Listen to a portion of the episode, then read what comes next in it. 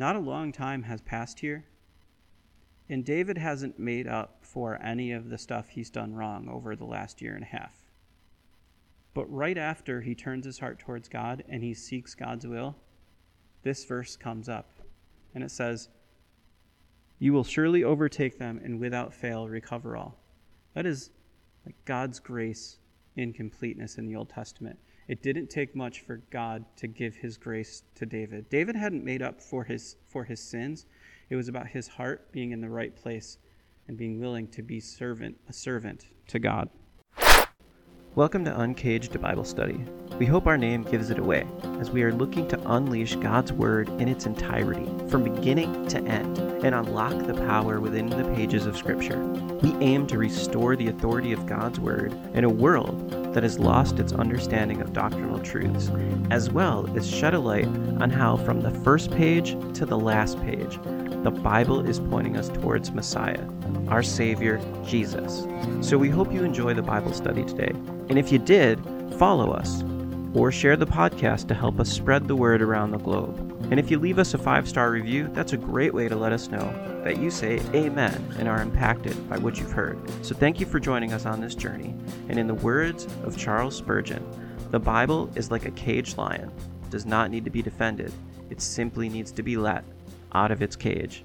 Let's unlock the cage together.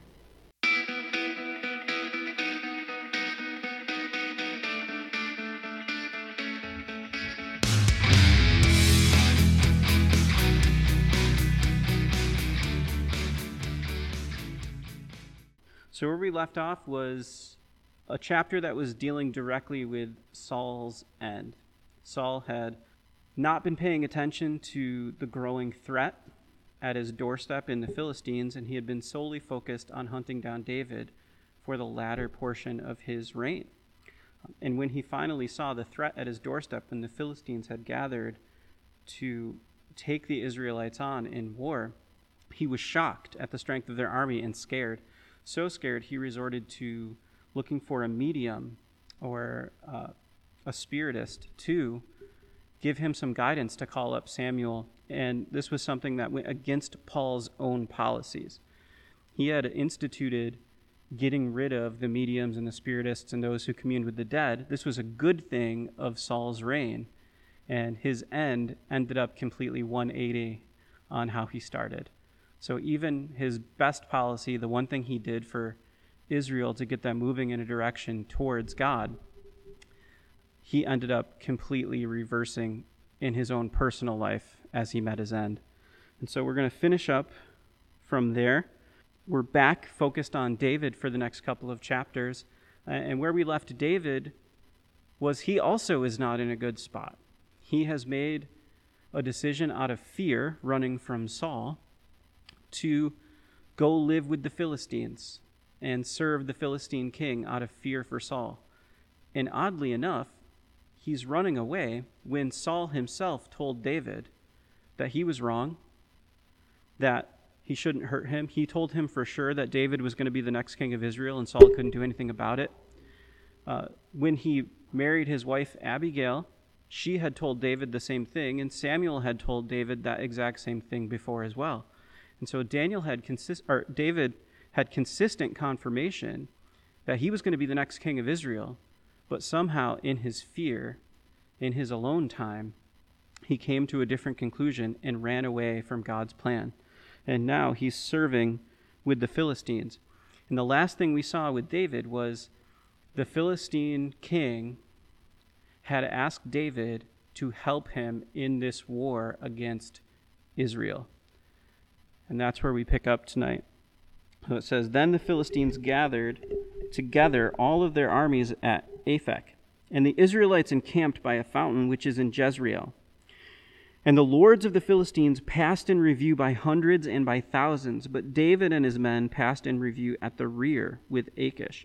So all of the Philistine army is in front. David's way in the back, and he's with the king. Verse 3 Then the princes of the Philistines said, What are these Hebrews doing here? So already you get a glimpse of how the Philistines viewed the Israelites. Say, What are these Hebrews doing here? Um, they don't like them. But the, the problem is even bigger than that. And it's interesting because David David should see the problem that the Philistines see, but he doesn't.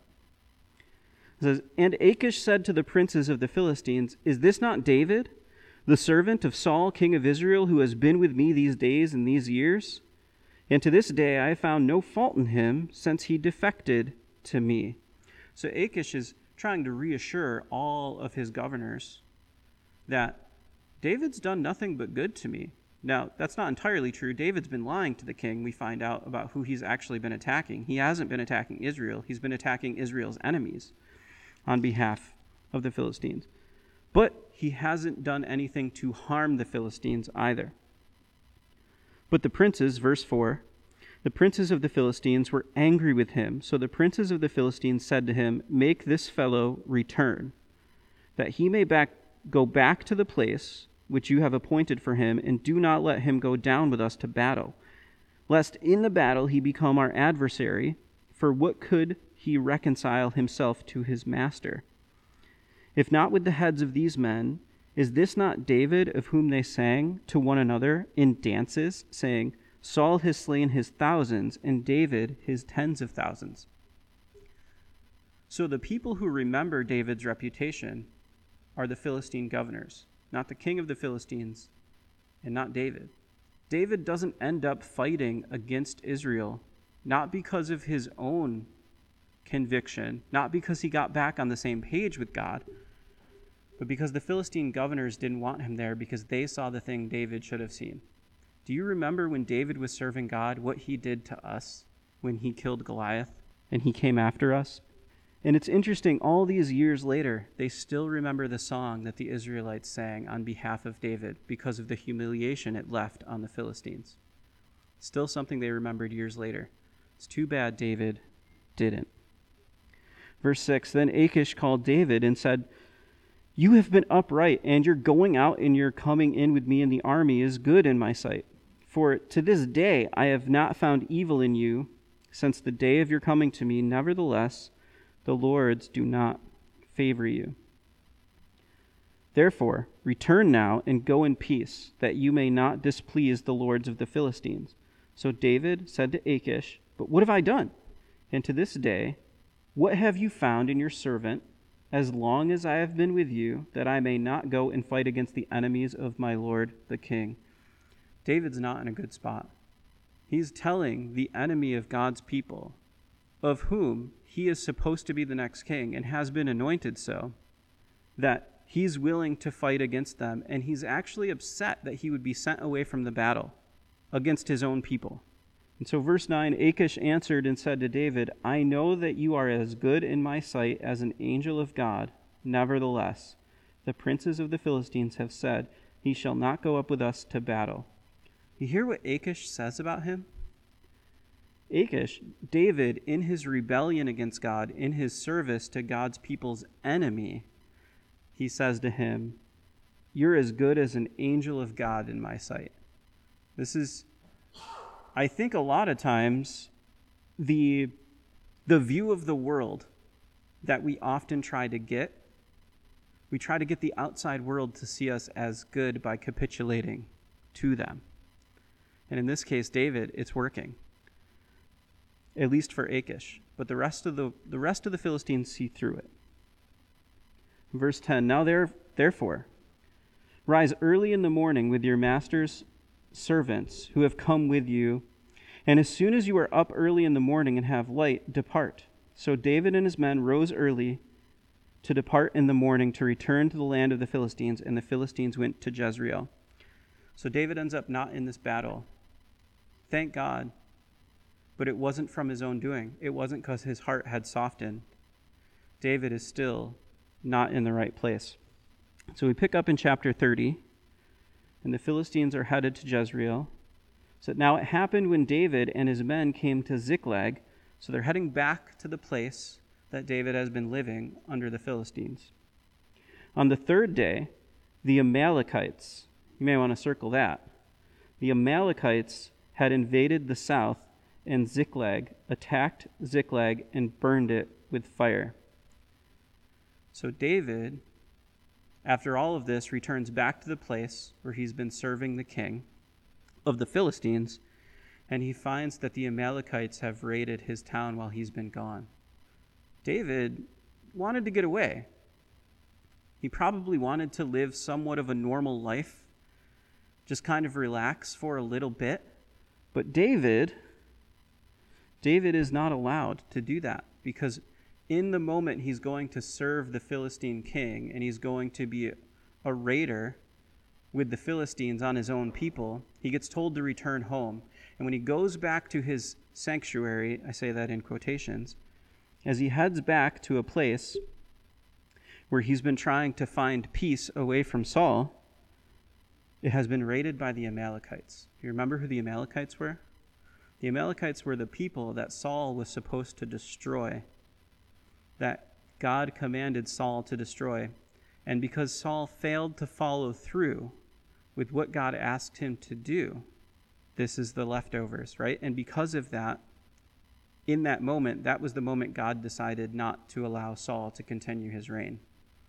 That was when God turned his back on Saul. And now David's paying paying the price. So they burned it with fire, verse 2, and had taken captive the women of those who were there, from small to great. They did not kill anyone, but carried them away and went their way. So David and his men came to the city, and there it was, burned with fire, and their wives, their sons, and their daughters had been taken captive. If David hadn't figured it out yet, he should by now. David was confronted by the Philistine governors and lords about his failure and he didn't recognize it. He goes back to his hometown, the place where he tried to escape to live somewhat of a normal life as Saul is coming after him.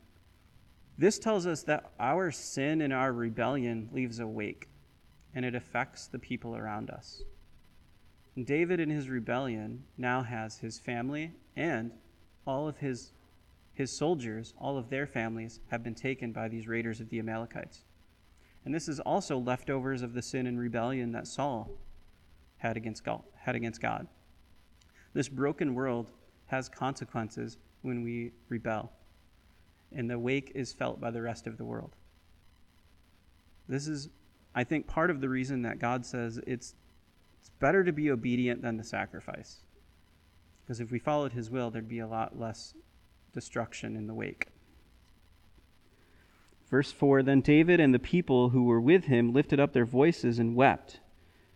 And they had no more power to weep. And David's two wives, Ahinoam the Jezreelitess and Abigail the widow of Nabal the Carmelite, had been taken captive. Now David was greatly distressed. About time, David. For the people spoke of stoning him, because the soul of all the people was grieved, every man of his sons and his daughters. And then here it comes. But David strengthened himself in the Lord his God. Finally, David comes to a realization and he gets back on the right path. He turns his heart towards God. Now, what's interesting is this has been about a year and a half, almost a year and a half, that David has been living with the Philistines.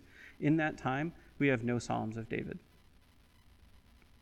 We don't have any writings of David in the Psalms during that period of time. Why? Because his heart was turned away from God. Now, there's a lot of David's Psalms that have him wrestling with his own failure. But in this period of time, he was so blind, it actually took the Philistine soldiers to get him where he should be. Now, David finally says, But David strengthened himself in the Lord. We don't know what happened, we don't know what he did. All we know is that David's heart was turned back towards God. And I gotta say, this gives me a lot of hope. Right? This is, for me, there's so many people in my life, and especially working with young people for years. You know, you see people as they turn into that young adult stage or they start making some of the bigger mistakes in their younger years because they don't think long term. They think about immediate pleasure. This gives me hope for people that they will, if they knew God when they were young, that they will turn back. And that happens a lot. And this is what happened with David.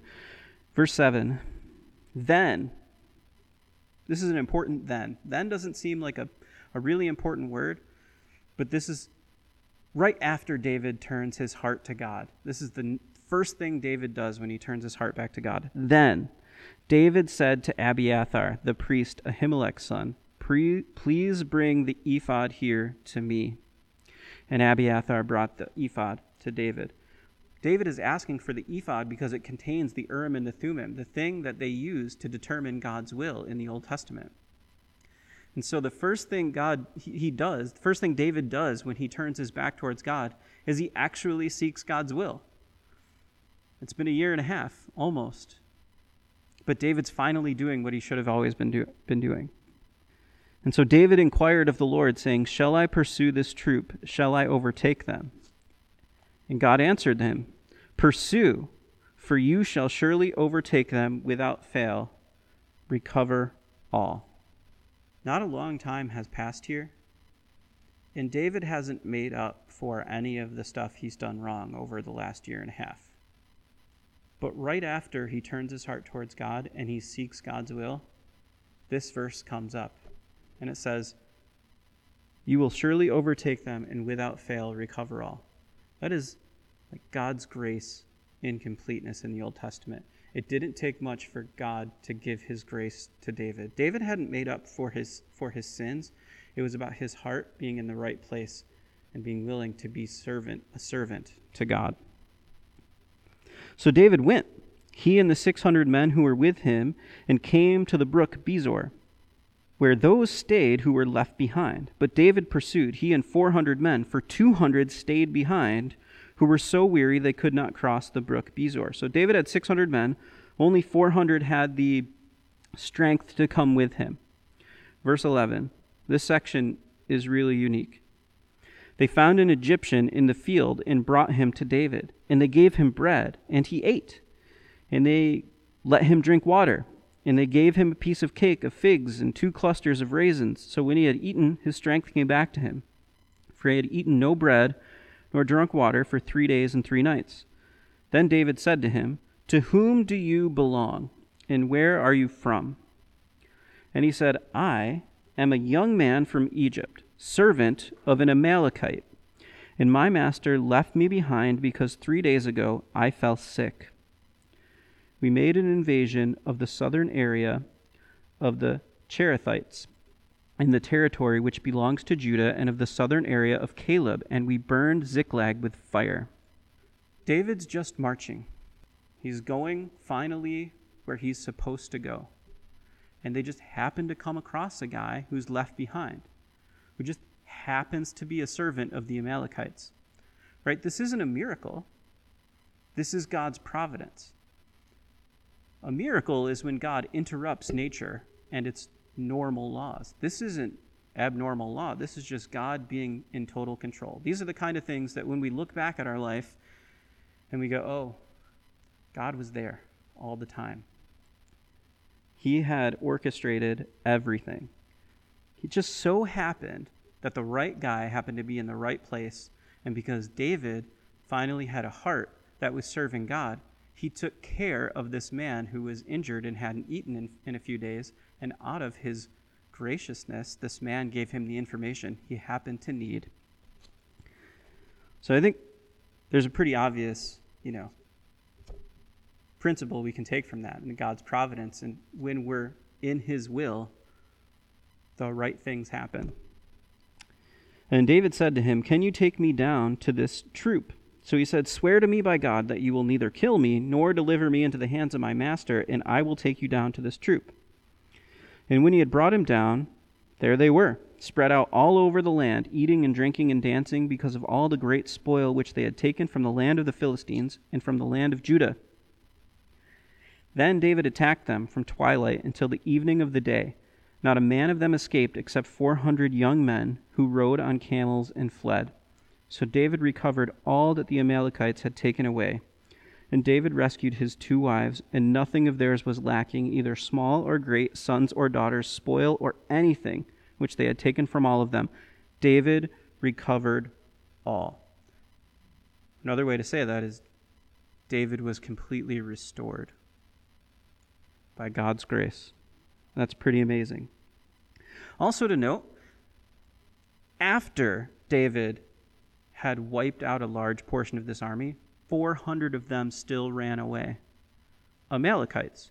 Do you remember what Saul said to Samuel when he came up the mountain to do a sacrifice? Saul screamed out to Samuel, Look, I have done what God's, I have done everything that God asked me to do. I have destroyed all the Amalekites. Clearly, Saul was lying, and he had not followed through on God's plan. Now, we know that from all the animals that were left over, and because Samuel actually had to kill Amalek. But now we actually see what Saul really left behind. He was not telling the truth, and it's evident. Verse 20. So then David took all the flocks and herds they had driven before these other livestock and said, This is David's spoil. Now David came to the 200 men who had been so weary that they couldn't follow David. Interestingly, David only had 400 men with him because 200 men stayed behind.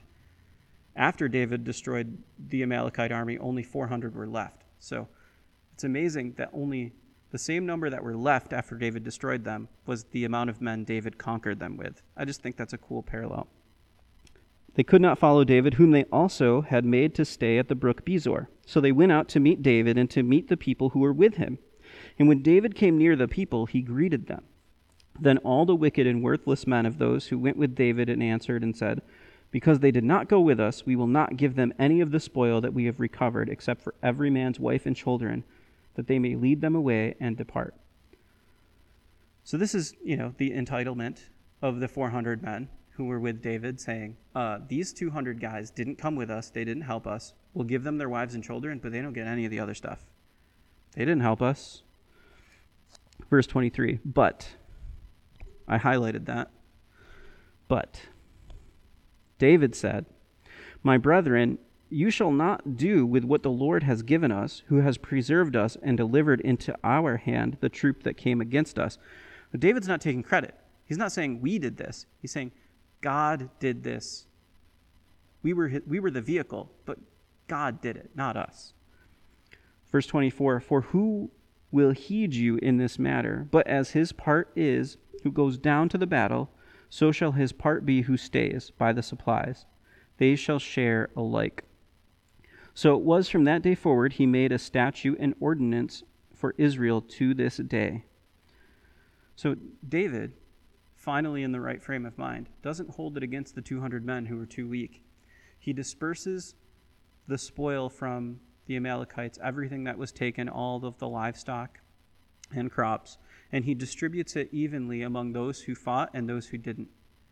This kind of reminds me of the the the parable where Jesus is talking about uh, the workers in the vineyard, and he goes and he gets workers all throughout the day, and then he pays the same the people the same that show up for only working for one hour that worked the entire day.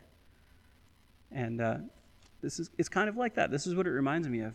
This is sort of you can see the heart of Jesus in David at this point. And he's saying, No, I'll distribute evenly to them because I can. He doesn't hold it against them. He doesn't have a hardened heart of revenge or greed. Verse 26 Now, when David came to Ziklag, he sent some of the spoil to the elders of Judah to his friends, saying, Here is a present for you from the spoil of the enemies of the Lord. To those who were in Bethel, to those who were in Ramoth of the south, who were in Jatir, who were in Aroer, who were in Siphmoth, those who were in Eshtemoa, those who were at Rachal, those who were in the cities of the Jerahmeelites, those who were in the cities of the Kenites, those who were in Hormah, those who were in Chorashan, those who were in Athach, those who were in Hebron, and to all the places where David himself and his men were accustomed to rove. So, what this is saying, with all those complicated words, is that David not only distributed the spoil to his men, even the ones who didn't fight, he also gave portions of it to everyone who helped him out along the way. Everyone who helped him hide from Saul, he gave back a gift. He just gave back because he saw how much they helped him, right? This is just sort of a good Samaritan type, just a good principle, right? People took care of you. Be thankful for it. And if you have the opportunity, give back. And that's what David did. Now the scene changes, and we're finally back to Saul in, in chapter 31. David's back where he needs to be, which is great because of where we go next with David, which is him taking over the throne. But where we left off with Saul was Saul was shaken and scared and on his face. He, w- he didn't have an appetite because of what Samuel had told him about how he, he wasn't going to he, Samuel didn't give Saul an answer. Samuel didn't didn't tell Saul what to do. He just told Saul, "This is your end. And tomorrow you're going to die." That's where we left off with Saul. And it picks up in verse thir- in chapter 31. Now, the Philistines fought against Israel, and the men of Israel fled from the ma- fled from before the Philistines and fell slain on Mount Gilboa. Then the Philistines followed hard after Saul and his sons, and the Philistines killed Jonathan, Abinadab, and Melchishua, Saul's son. The battle became fierce against Saul. The archers hit him, and he was severely wounded by the archers. So we don't get anything else about Saul from the night where he gave up on all of his principles and sought a medium, the one principle he had left in his reign and he gave it up. And he's told that this is going to be his, be his end. And the next thing we read about him is that it is. There's no repentance, there's no looking back, there's no getting right, just the truth. His sons have passed away, and now he's wounded by an arrow. Verse 4 Then Saul said to his armor bearer, Draw your sword, and thrust me through with it lest these uncircumcised men come and thrust me through and abuse me. But his armor bearer would not, for he was greatly afraid. Therefore Saul took a sword and fell on it. And when his armor bearer saw that Saul was dead, he also fell on his sword and died with him. So Saul, his three sons, his armor bearer, and all his men died together that same day, just like Samuel predicted. In this, Saul ends his life exactly the way you would expect. He's not repentant. He's not concerned about what God thinks about him. He's concerned about how it looks when he dies. He doesn't want a Philistine to have been the cause of his death. He takes his life and matters into his own hands because all he cares about is his own control and authority. And he falls on his sword so that he can die the way he wants to rather than humbling himself before God. When the men of Israel who were on the other side of the valley and those who were on the other side of the Jordan saw that the men of Israel had fled, that Saul and his sons were dead, they forsook the cities and fled. The Philistines came and dwelt in them. So it happened the next day when the Philistines came to strip the slain, they found Saul and his three sons fallen on Mount Gilboa. They cut off his head, stripped off his armor, and sent word throughout the land of the Philistines to proclaim it in the temple of their idols and among their people. They put his armor in the temple of the Ashtoreths, and they fastened his body to the wall of Bethshan. So they put Saul's army in the temple of pagan gods. Now, when the inhabitants of Jabesh Gilead heard that the Philistines had gone to Saul, all the valiant men arose and traveled all night and took the body of Saul and the bodies of his sons to the wall of Bethshan. And they came to Jabeth, Jabesh and buried them there. Then they took their bones and buried them under the tamarisk tree at Jabesh and fasted seven days. So, just to kind of put a wrap Saul's life up in a bow, Saul controls how he dies. But then the Philistines take his body away. They take some of his armor into a temple of pagan gods. And yet there's this there's still a people in Israel who go and take his body, bring it back and give him a proper burial. There's still people regardless of how how terrible Saul was, they still chose to do the right thing. And you might be wondering why. That's because in 1 Samuel 11, the, one of the first acts Saul did as king was to protect the people of Jabesh Gilead from raiders.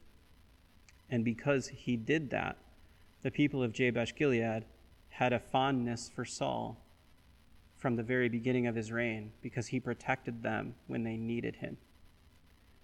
And even after all of his craziness and failure chasing David, Israel's hero, even after all of that, they still honored something good that Saul did, um, which I think is appropriate to, you know, look back and and try to remember at least the good. There's not much in Saul's life that was good, but at least the people of Jabesh Gilead looked back and remembered what they could take from him as a positive. I think that's a good thing. And uh, I'm just going to leave it there. So let's pray. Father God, thank you for tonight. Thank you for the study. Thank you for a chance to look at David and his repentance, your grace in result of repentance, and a hard lesson from Saul. What it's like when we concern ourselves only with ourselves and don't look outside of ourselves. We don't learn to love our neighbor when we don't love you. Saul's a great example of what that looks like. So, God, I ask that we can be more like David with repentant hearts, and that we can be like the people of Jabesh Gilead and remember the positives and learn what we can do to serve you rather than follow in the, the rest of the footsteps of Saul and how he served himself. Help us to serve you and others and learn those principles from Scripture. In Jesus' name, amen.